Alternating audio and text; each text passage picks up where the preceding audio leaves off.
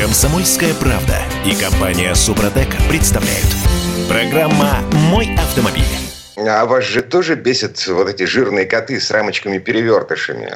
Я имею в виду э, устройства, которые позволяют скрывать номерные знаки, прятать их от камер фото-видеофиксации, нарушений правил дорожного движения. Вот едет такая хрень по м- выделенке, например. Но нравится вам такое? Госавтоинспекции тоже не нравится. И они предлагают лишать прав за скрытые или нечитаемые номера. И вот тут один очень важный момент насчет нечитаемости номеров. Я вижу... Ну ладно, вот это мы обсудим. Вместе с вами, между прочим. Так, э, все формальности выполнены. Всем доброе утро. Я Дмитрий Дилинский из Петербурга. Олег Осипов из Москвы. У нас на связи. Олег, привет. Оле...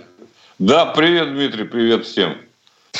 Так, насчет жирных котов. На, на сайте регулейшн точка гов точка ру, значит, опубликован проект поправок в двенадцатую статью административного кодекса. Там прописан штраф пятьсот рублей за нечитаемость номеров. В другой части этой статьи пять тысяч рублей лишение прав на срок до трех месяцев за управление автомобилем без номеров с видоизмененными номерами или устройствами, позволяющими скрыть их от камер. Значит, в ГИБДД подсчитали количество выявленных нарушений в динамике, начиная с две тысячи восемнадцатого года и заканчивая вот две тысячи двадцать третьим. Увидели рост числа таких нарушений. Вот, посмотрели в интернет на то, как активно продаются э, рамочки-трансформеры. И выкатили законопроект, э, который правит административный кодекс, э, выделяет в нем отдельный состав правонарушения с усиленной санкцией, с лишением прав на полтора года, с конфискацией устройства, безальтернативное лишение прав за повторную езду без номеров. А... Ну и что по этому поводу? Вот тебе лично нравится, так сказать, стремление к справедливости такое? А мне нравится стремление к социальной справедливости. Мне не нравятся те люди, которые, ну, в общем, пользуясь всевозможными техническими ухищрениями, позволяют себе нарушать правила дорожного движения, в особенно циничной форме.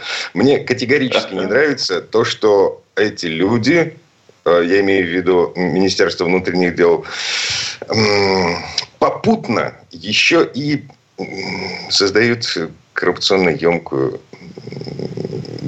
В общем, Слушай, очередную при... дырочку создают. Знаешь, да. Дим, плевать на коррупцию, вот коррупционно емкая, все это мы понимаем, да, так сказать. Меня смущает другое на самом деле. Ну. А, во-первых, и в главных, почему надо все в одну кучу? Почему нечитаемые номера? Вот рамки перевертыши, я согласен, я тоже за справедливость на самом деле. Вот эти дорогие технические, достаточно дорогие технические устройства. Ну, как вот. Дорогие? Да, десять тысяч рублей условно. Ну, это, ну да, да. Это как абонентская дешевле, плата. Чем, ну. Дешевле, чем несколько раз проехать по платной дороге. Но зачем нечитаемые номера туда же присобачивать? Нечитаемые могут быть из-за грязи на дорогах. В Москве я вчера ехал на эм эс дэ, московский скоростной диаметр. Это просто жуть какая-то. Там глина, ну, грязь натуральная. И у тебя номера заляпаны через пять минут поездки. Ну, вот они нечитаемые. Можно придраться? Можно. Можно да. лишить прав ни за что? Можно, если захотеть. Либо взять взятку. Вот что меня смущает в данном случае. И второе обстоятельство. Да, извини, да, второе. второе сразу скажу. Вот смотри, э, за десять месяцев двадцать третьего года девяносто две тысячи. Ну, хорошо, пусть сто тысяч э, таких э, выявлено нарушений, да? Во-первых, раз они выявлены, значит, люди наказаны, так или иначе, да? А во-вторых, что такое сто тысяч среди пятьдесят миллионов там, машин, да? Ну, это ерунда. Это какая-то доля процента. Дебилов всегда хватает. Негодяев... Вот этих вот, которые закрывали раньше, так сказать, снегом замазывали там или чем-то еще номера, ну, полно, они всегда есть. Их процент невелик на самом деле. Ну, ловите как-нибудь. Чего вы всех пугаете нечитаемыми и так далее? Значит, насчет нечитаемости. В две тысячи девятнадцатом году Верховному суду Российской Федерации задали вопрос, как трактовать вот это, как доказывать то, что человек со злым умыслом сделал свои номера нечитаемыми, залепил их, там, не знаю, тряпочкой или снежком. Вот. И чего?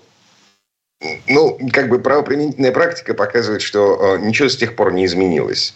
Ну, листок, листок бумаги, картона, листва, грязь, снег, помещенные на номер специально, чтобы не прочитали его камеры, считается видоизменением номера и, соответственно, попадает под вот ту самую санкцию, которую придумала МВД. Да, но это нужно доказать. Доказать Послушай, умысел. Вот, а это дело а суда. Можно попроще, mm-hmm. а? Вот можно попроще, вот как в случае с мошенниками, запретите продавать эти э, рамки перевертыши. Просто так запретите. Они, да, смотри, они запретили продавать их на Алиэкспрессе. Ну, вот. Нет, а почему вы... только на Алиэкспрессе? Я не знаю, а почему где-нибудь... у нас... А не... на других сайтах. У нас, Слушай, не... они... Он... у нас непрецедентное право, значит, тут же вылезли на... Причем на российских интернет-площадках вылезли эти рамки. Ну и что, трудно отследить, что это за интернет-площадки продают вот эту вот хрень? Нет, не трудно следить. Каждый раз нужно принимать решение суда. Слушайте, ну, Дима, это путь в никуда, на самом деле. Это какая-то ерунда. Вот среди всех нормальных предложений, которые представляет последние годы МВД, вот это вот самое, так сказать, дикое. Ну, абсолютно ни к чему это не нужно. И потом, тут же ведь штрафы я понимаю. Зачем лишать прав? Не понимаю. Вот, честное слово, не понимаю. Ну... Главное, ну, создайте как-нибудь вменяемые какие-то правила. И потом, это ваша работа искать. Ну, нельзя же не продавать вот эти вот... Как они называются? При которых замки ломают, так сказать, воры. Вот эти вот штуки такие железные. У Никулина хорошо получалось в операции. Фомка. Фомка это Во, называется. Фомка, извини, пожалуйста. Мы же а, не запрещаем фом... продавать фомки, потому что их используют не по назначению. Так Слушай, и это то же самое. Погоди, у меня в багажнике лежит фомка. Здоровенная. Во. Очень полезная. А нельзя. Почему? Ну, откуда я знаю? Потому что ты можешь ее использовать вот как-нибудь э, недобросовестно. А, это, это старый юридический анекдот насчет того, что... Э, э, а давайте мы осудим меня за то, что я насильник. В смысле, вы кого-то изнасиловали? Нет, ну, инструмент-то у меня есть. Но... Ну, вот-вот, то же самое. Слушай, да, слушай, у меня... Вообще роскошные новости совершенно. У нас есть человек, который купил Эволют для себя. Вот прямо сейчас шестьдесят пятый из Волгограда нам написал: «Доброе утро, это я купил Эволют». Уважаемый шестьдесят пятый из Волгограда, мы зафиксировали номер. Вот. Наши люди скоро с вами свяжутся для того, чтобы поговорить, каково это — владеть Эволютом, ездить вот на этой самой электрической машине э, китайской разработки и липецкого производства. Э, спасибо. Мы долго шли к этому моменту. Вот, призывали вас оставлять свои координаты. Так, ладно. Насчет идей э, по поводу того, как изменить штрафы э, и в связи с этим ситуацию на дорогах. Тут же у нас в Госдуме очередное заседание состоялось э, комиссии под руководством Ярослава Нилова, вот, экспертный совет по защите, господи, социальной направленности на транспорте при Думском комитете по труду, социальной политике и делам ветеранов.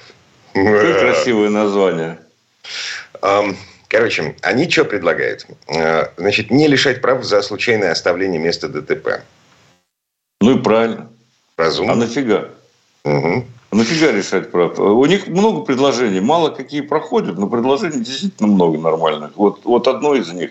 Ну, конечно, не решать. Потом, кому от этого хорошо? Вот от того, что лишили прав, если он заставил. Тому человеку, который пострадал, ему компенсация нужна, ему деньги нужны. А не то, что кто-то там останется без прав.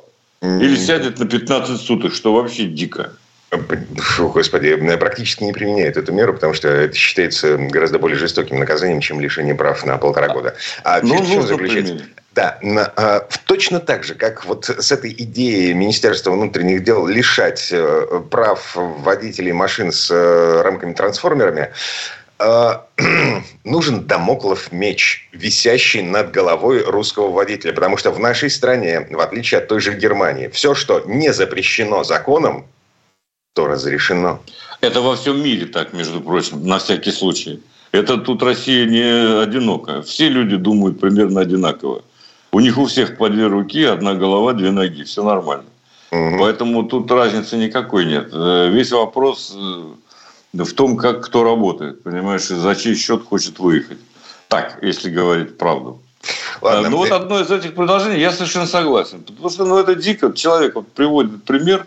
В публикациях это, на этот счет много, так сказать, когда он готов компенсировать полностью ущерб, так сказать, ну, да, но по разным причинам. Может, спешил, может, у него кто-то заболел, не приведи Господь, или еще что-то. Но он готов заплатить. Ну и все, зачем его лишать прав? Ну, заплатил ага. и расстались. Привет. Так, ладно, мы вернемся к этой теме, к результатам э, думских э, размышлений по поводу того, как изменить административный кодекс, чтобы нам с вами стало легче, э, через пару минут, буквально. А прямо сейчас пишите девять шесть семь двести ровно девяносто семь ноль два, принимаем звонки, о, в смысле смс-ки, э, и сообщения в WhatsApp, Вайбере и Телеграме. Я Дмитрий Дилинский из Петербурга, Олег Осипов из Москвы.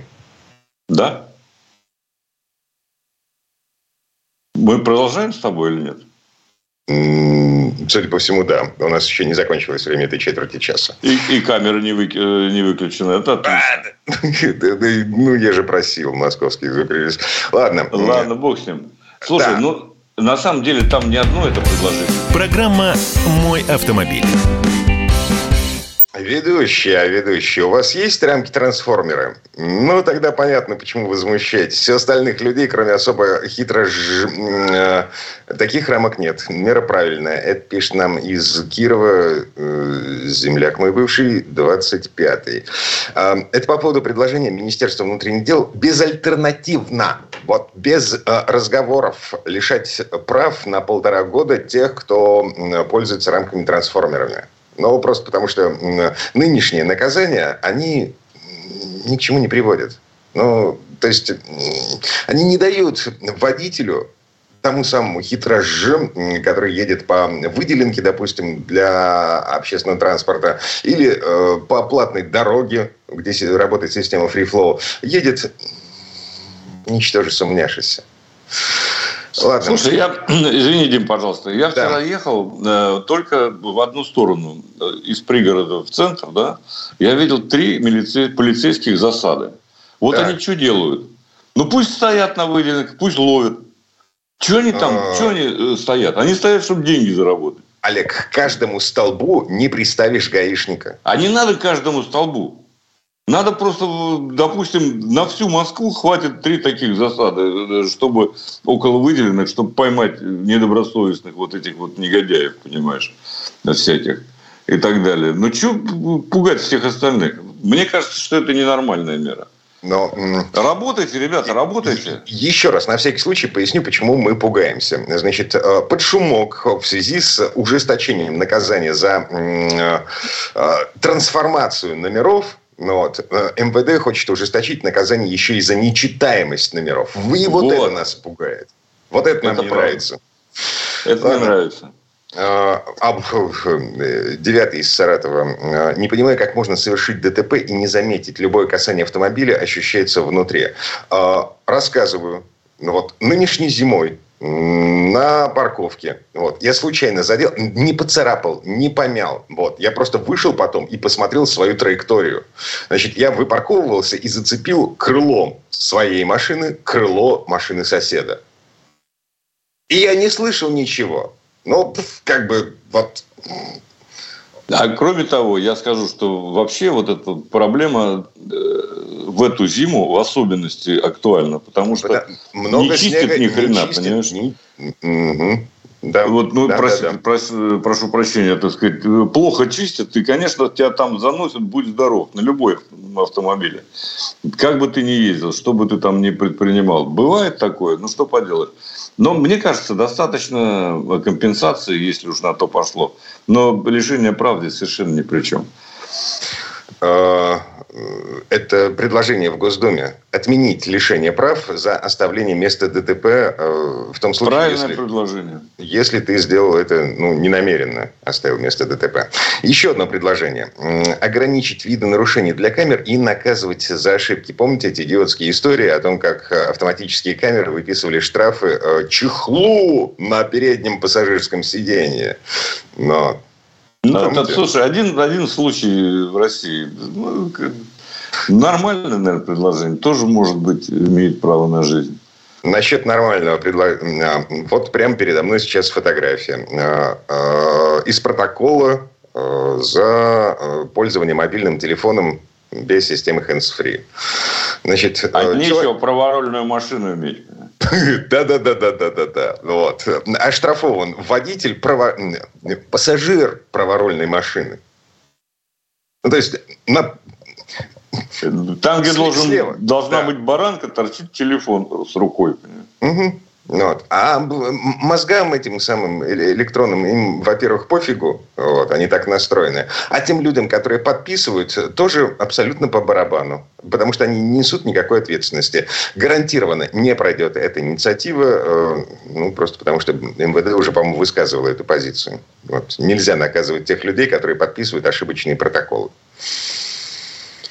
Ну и последняя, конечно, инициатива, вот это вот наше все, это когда затонированы стекла, за прозрачное покрытие предлагают не штрафовать. Те же ЛДПРовцы, по-моему. А, по-моему, там речь идет о броне, вот, о бронепленке на фарах. Ну да, на фарах и так далее. Не, я ну... в этом не... А я даже, честно сказать, вот сколько работаю в этой сфере, ну, слышал так, что штрафуют, но, в принципе, так особого возмущения не наблюдал. Там, смотри, как это говорится, господи, санкция есть, но нифига не работает, потому что всем плевать на эти штрафы. Ты просто не пройдешь техосмотр с броней на фарах. Вот. В том случае, да если кто его проходит, нужно, господи? Нужно будет продать машину, купить машину, поставить ее на учет. Тебе в любом случае нужна будет диагностическая карта. Ты ее не получишь, броню придется сдирать. Ну и вот наши власти собираются что-то с этим поделать, потому что броня, она реально защищает дорогие фары. То есть, если у тебя фара стоит сто тысяч рублей... Ну, ты, как бы, ты, вот, десяточку да. на бронепленку ты, ты готов потратить. А что к ней придрались-то, я не понимаю? Это техрегламент дурацкий, опять же, там что? А, техрегламент. Ну, и, понятно. Да, экспертное мнение по поводу того, что любое из, излишнее покрытие на фарах, оно отклоняет световые лучи, и, соответственно, фары работают не так, как нужно. Не так, как задумывал производитель. Черт, может быть, может быть. Ага. Слушай, вот честное слово, это ерунда какая-то. Так, двадцать пятый из Кирова пишет. Камер много, да, водители на них отвлекаются. На автобанах Германии камер нет, обстановка нормальная на дороге. Не знаю, не был в Германии. Я был, я могу подтвердить эти слова. Там, ну, там ездят преимущественно немцы.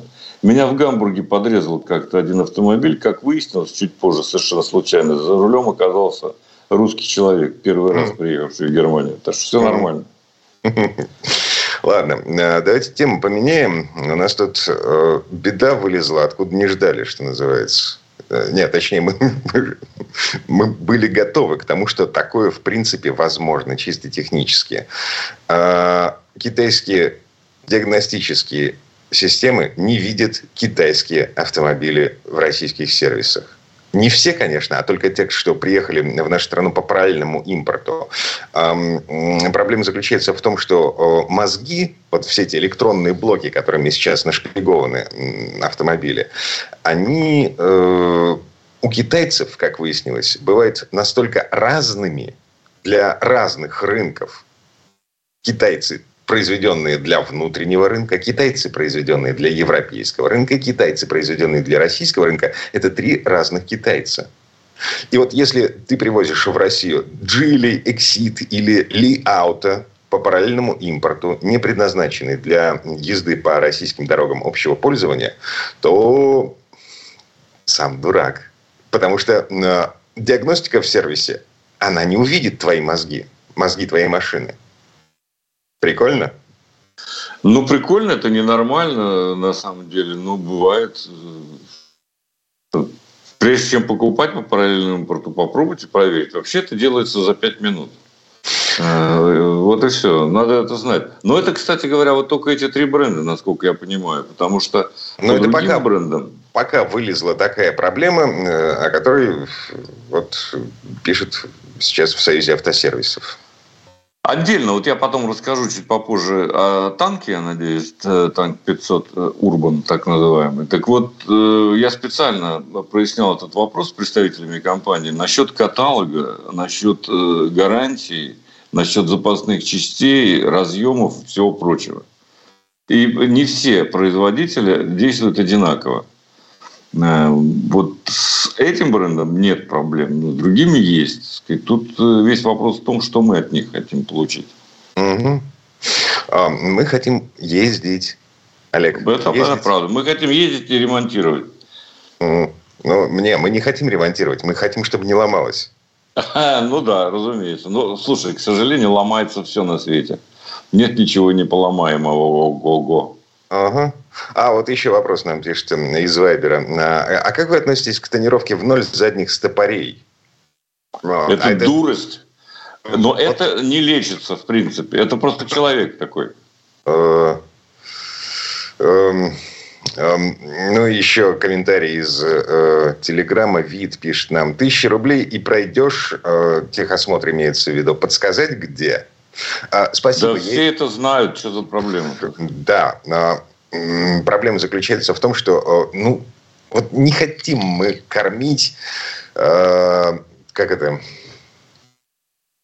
троллей. Ну, каких мошенников, я не знаю кого. Ну да. Ну правильно, не хотим. Хочется быть законопослушным в правовом государстве. Ну правда. Совершенно согласен. Это а, правильная позиция. Да, а, а когда государство вынуждает меня нарушать какие-то законы, я выражаю возмущение по этому поводу. И вот в Госдуме выражает возмущение тем, что эм, исходя из э, практических соображений, исходя из э, стремления сохранить свою собственность стоимостью в сто-двести тысяч рублей, мне приходится нарушать технический регламент безопасности транспортных средств и заклеивать бронепленкой фонари. Да, потому что техрегламент нуждается в доработке. Вот, между прочим, депутаты предлагают сократить количество поводов для того, чтобы штрафовали тебя к комплексу фото-видеофиксации. Но последние годы эти поводы, скажем так, только расширяются, только растут. И количество увеличивается, увы. Тут депутаты правы. С этим надо что-то делать. Так, ладно. Давайте мы вернемся. Поговорим и про танк в том числе. Еще у нас есть совершенно роскошная тема. У нас новые «Жигули». Да, в смысле, не «Жигули», а «Iksait». Вернемся. «Комсомольская правда» и компания «Супротек» представляют. Программа «Мой автомобиль». Новые «Жигули» у нас появились с таким китайским прищуром. Завод, бывший завод Nissan в Петербурге, который теперь называется Iksait. Судя по всему, от английского слова exciting, типа волнующий, такой весь из себя, выпустил эм, машины. Вчера состоялась вполне ничего себе официальная презентация. И э, что же мы там увидели, Олег? Да, кстати, а что вы там увидели? А увидели мы там Chery Тига семь. А зачем скрывать? Зачем шильдики убирать? Потому что АвтоВАЗ... Стыдно, ну, что ли? Я не понял. Нет, смотри. АвтоВАЗ – это предприятие, находящееся под американскими санкциями. Прошлым летом, мы помним, во время Петербургского международного экономического форума нам показали Ладу Икс-Кросс пять, которая на самом деле это эф эй дабл ю Bestune Т семьдесят семь. эф эй дабл ю – государственное предприятие. Оно имеет плотные и тесные связи с правительством Китайской Народной Республики. Осенью американцы ввели санкции против АвтоВАЗа в том числе. В результате сотрудничество с концерном эф эй дабл ю было свернуто. Лады Икс-Кросс пять не будет. Есть несколько тысяч экземпляров собранных, ну, для пробы, наверное, да? Проб-пера такая. Вот. И теперь, ну, как бы, площадки-то простаивать каким-то образом не камильфо. Э, тем более, что уже на самом высшем уровне было объявлено о том, что мы перезапускаем этот завод. Ну и быстро-быстро нашли какие-то взаимосвязи, взаимоотношения с еще одной китайской компанией. Это Chery. И для того, а чтобы... Chery все равно типа до санкций. Вот не то чтобы им все равно. Просто потому что АвтоВАЗ замаскировался максимально. Они придумали новый бренд. Еще раз повторю, это называется Iksait. То есть это не Лада, это, ну, это не АвтоВАЗ. Более того, они вроде как официально вышли из состава учредителей этого самого завода. То есть АвтоВАЗ не имеет теперь никакого отношения к тому, что происходит в Петербурге на бывшем заводе Nissan. Формально. О, Господи, все эти игры, да, ну они просто, наверное, имеют право. Нам, потребителям, совершенно по барабану. Что там, как все устроено в смысле политики. Нам важно, сколько будет стоить. Сколько, сколько Chery семь Pro? Это почем у нас сегодня? Вот вы тут собираете, давайте на двадцать процентов дешевле. Во, это я понимаю. Как это Готов. может быть на двадцать процентов дешевле, если это готовая машина, с которой снимают колеса, привозят в Петербург? Э, да, они пересекают границу не как автомобиль, соответственно, не попадают под автомобильные пошлины. Вот. А как ну вот, машина комплектная, они пересекают границу. За счет этого скидки делать? Ну, а почему нет? Вот у вас же есть скидка, в смысле, утильсбора. А там будь здоров, между прочим, сумма. Поэтому мало не кажется. Поэтому, пожалуйста, ну, сделайте что-нибудь, чтобы дешевле было. Тогда, кстати, возмутится сам АвтоВАЗ, Соколов. Он скажет, как это? У нас была одна марка, между прочим, хорошая, я сейчас на ней езжу. Вот только вчера взял. Так вот, у них машина стоила кроссовер, переднеприводный, миллион двести поначалу. Так. Сейчас это невозможно себе представить. То есть они могут, если отменить некоторые, так сказать, дополнительные сборы, продавать и сейчас миллиона за полтора, но тогда АвтоВАЗ не сможет продавать вообще ничего, кроме, ну не знаю, грамм-то самый простой. Да. Смотри, есть одна Он проблема. Не выдержит конкуренцию. У АвтоВАЗа очень э, узкий ассортимент. У них есть совершенно не приспособленные для городской жизни типа внедорожники. Ну да, внедорожники. Вот. И эм, вот это эм, Гранта. Э, и вот это эм, Веста. Но Все. Теперь будет вот это ням-ням э, Chery. Та же самая история. Слушай, это путь в никуда. Бог с ними. Нам-то что? Давай лучше про танки расскажу. Вот это интересно. Между прочим, эксклюзив. Ладно. Между прочим... Между прочим, танк, э, Танк пятьсот Урбан продается только пока в России.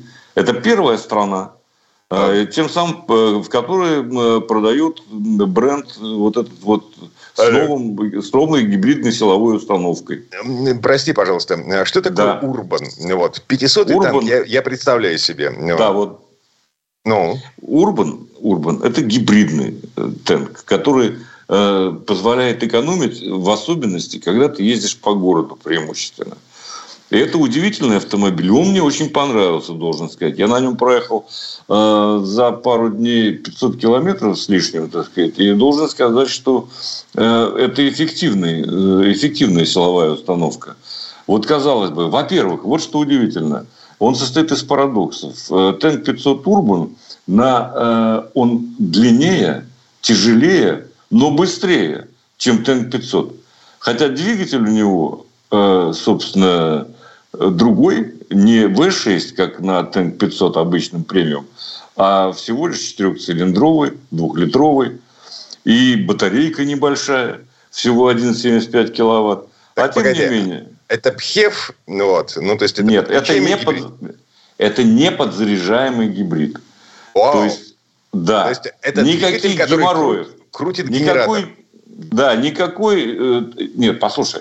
Значит, во-первых, и электромотор, и дэ вэ эс, обычный двухлитровый, они все работают на колеса. Да? Они все передают мощность и момент всем четырем колесам. Кстати, нет вот этой вот схемы дурацкой, когда передние колеса крутят только дэ вэ эс, а задние только там электро или наоборот.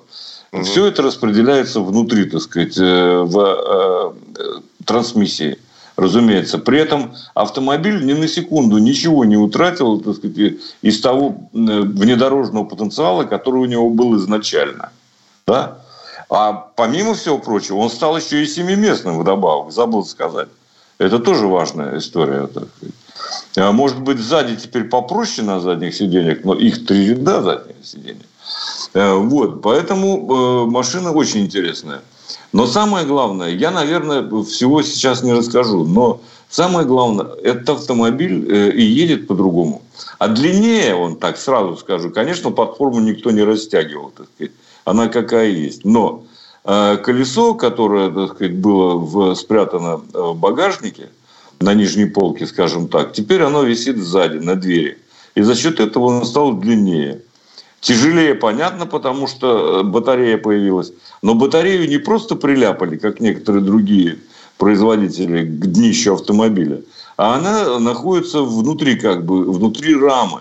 Рамный, напомню, внедорожник, на всякий случай, кто забыл.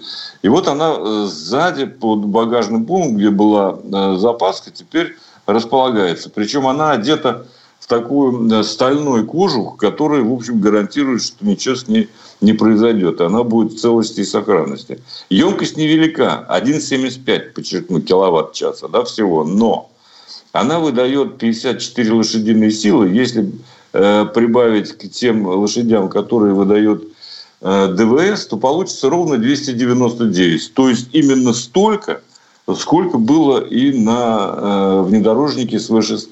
Но крутящий момент за счет электродвигателя вырос.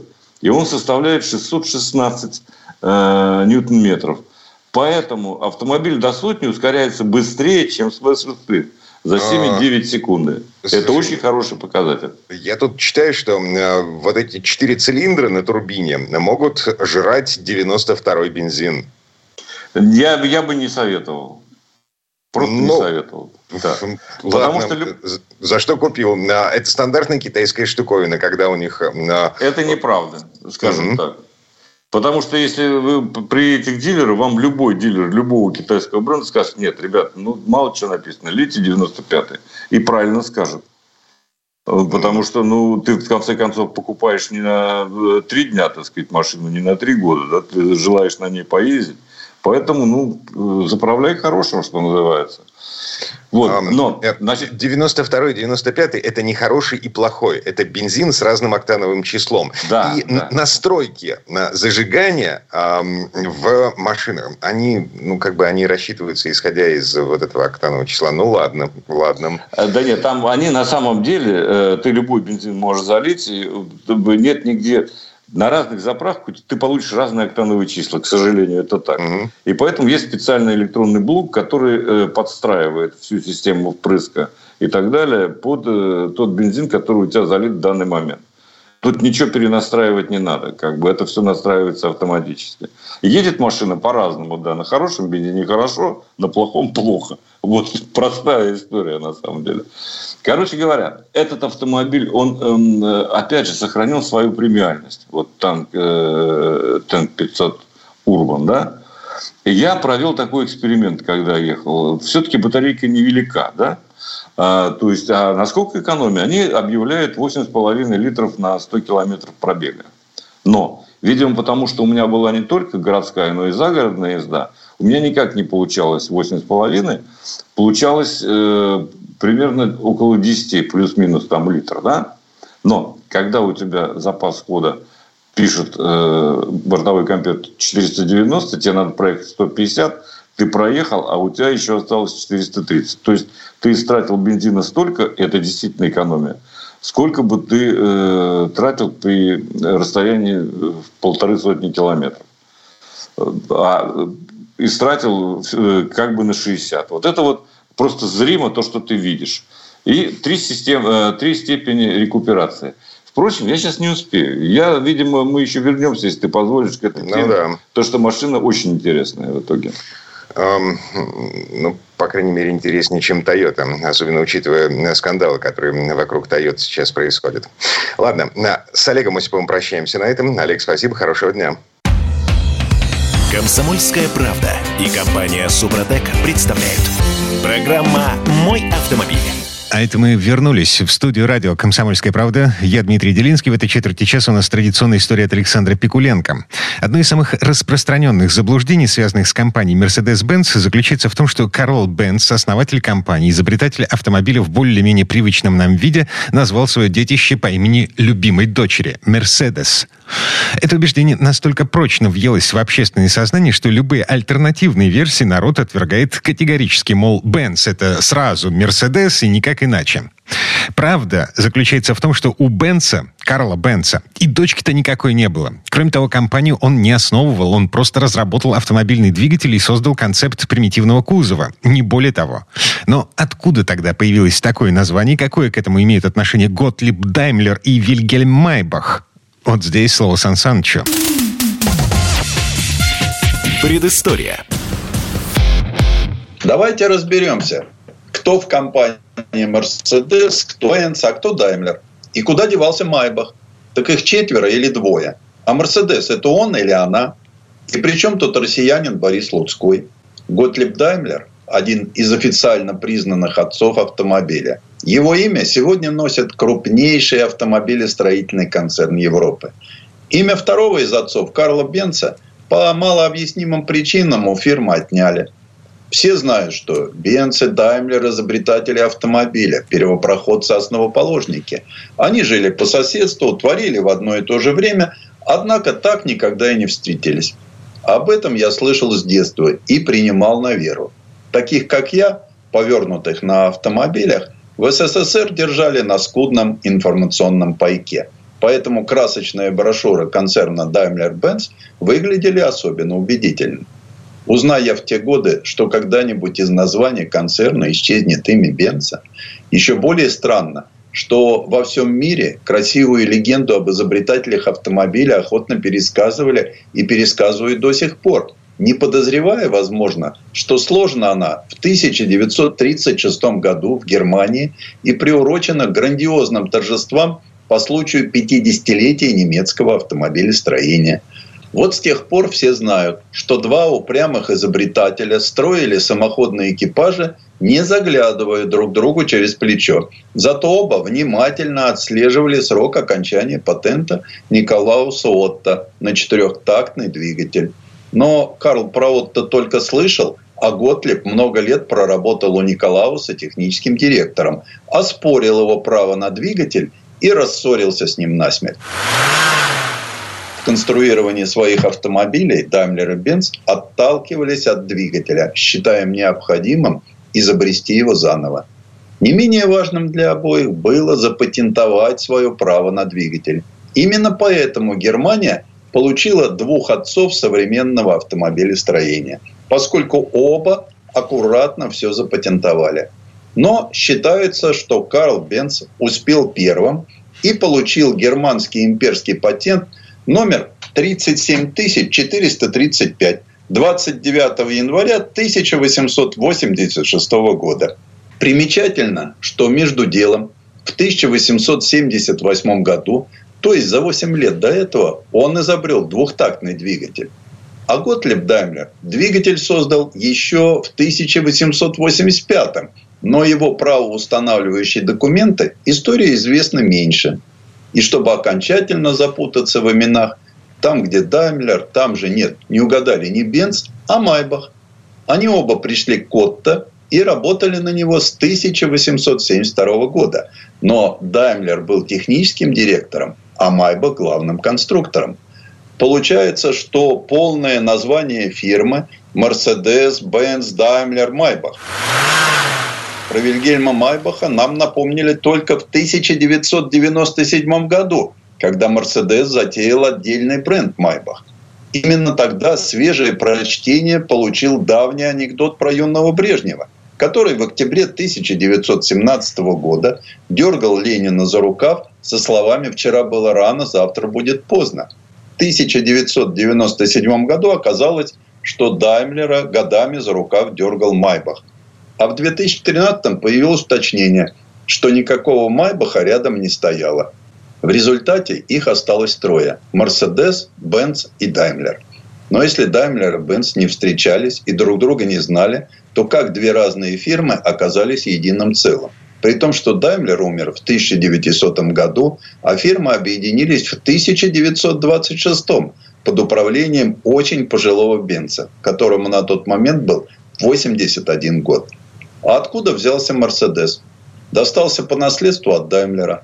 Готлиб Даймлер был очень хорошим инженером и не самым удачливым бизнесменом. Хотя Карлу Бенцу на старте повезло еще меньше. Когда Бенц закончил хвастаться своим патентованным моторвагеном и наладил серийное производство, его первого покупателя родственники отправили в сумасшедший дом. В тысяча восемьсот восемьдесят восьмом году покупка трехколесной кареты без лошади с оглушительным мотором под сиденьем выглядела помешательством. И когда счастливый клиент приехал на этой штуковине домой, родственники его изловили, связали и упаковали в лечебницу для душевнобольных. Клиенты Даймлера выжили, вызывая у родственников меньшие подозрения. Возможно, потому что Даймлеры, в отличие от Бенцев, сразу имели четыре колеса и выглядели более достоверно. Но бизнес Даймлера клеился плохо, хотя его автомобили конструировал гениальный Майбах. В тысяча девятисотом году к Даймлеру подступился ловкий Эмиль Еллинек. К сожалению, Голливуд до сих пор не осмелился экранизировать его биографию, предчувствуя невиданные затраты. Хотя начало фильма получилось бы выдающимся. Юный Эмиль в возрасте семнадцати лет, работая клерком в Моравской железнодорожной компании, ночами устраивал гонки на паровозах, за что и был уволен. Куда после этого податься неудачливому служащему? Эмиль Еллинек уехал во Францию, где консул Австро-Венгрии произвел его в дипломаты и отправил этого германского подданного в Танжер представлять интересы чужой ему Австро-Венгрии, беспросветно чужого Марокко. Разным отечеством Еллинек служил не очень усердно. Зато на любой должности постоянно с невиданным успехом чем-нибудь торговал и на каждом витке биографии становился богаче и респектабельнее. Дипломатом он в жизни становился еще не раз, в промежутках оказался в армии, а затем в страховой компании, а еще он азартно торговал на фондовом рынке. В тысяча восемьсот восемьдесят девятом году, после двух сыновей, Адольфа и Фернана, у него родилась дочка по имени Мерседес. Когда через четыре года жена умерла, Эмиль Еллинек слегка тронулся рассудком и сделал внезапный вывод, что имя Мерседес приносит удачу, и начал маниакально все вокруг называть ее именем. Ему было что назвать, поскольку к этому моменту Эмиль Еллинек стал очень крупным помещиком и землевладений имел в избытке. Достигнув невероятного финансового благополучия, он поселился в Ницце, где заодно стал генеральным консулом Австрии, продолжая при этом операции на фондовой бирже и оставаясь представителем страховой компании. Но даже теперь не удержался и по обыкновению принялся приторговывать. Прежде он охотно продавал алжирский табак, а в этот раз сориентировался на более модный товар – автомобили. Свою виллу в Ницце он назвал «Вилла Мерседес», и она тут же стала мультибрендовым автосалоном. Еллинек продавал до ста сорока автомобилей в год самых разных производителей, в основном французских. Сегодня эта цифра не выглядит выдающейся, но в те времена конвейера в автопроме еще не было, и каждая машина была штучной, мелкосерийной, собранной вручную.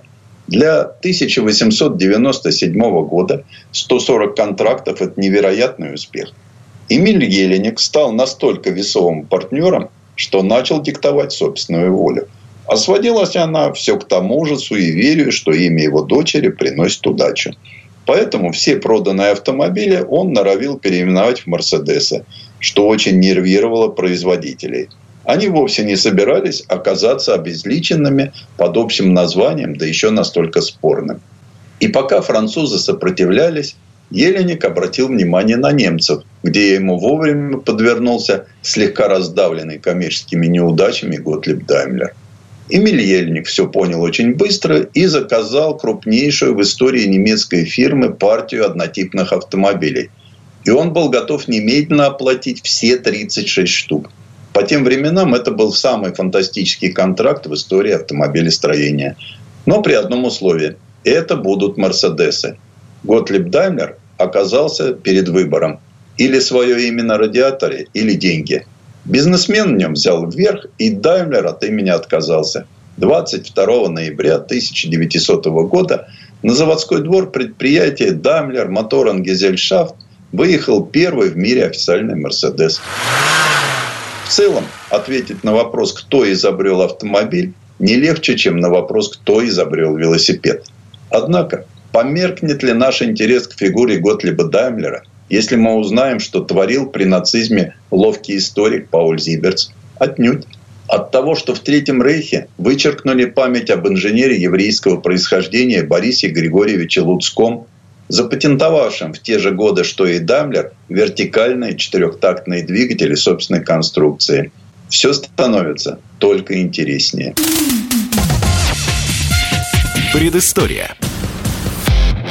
Сан Саныч, спасибо. Это был Александр Пикуленко, летописец мировой автомобильной индустрии. И у нас на этом все на сегодня. Дмитрий Дилинский, радио «Комсомольская правда». Берегите себя. Программа «Мой автомобиль».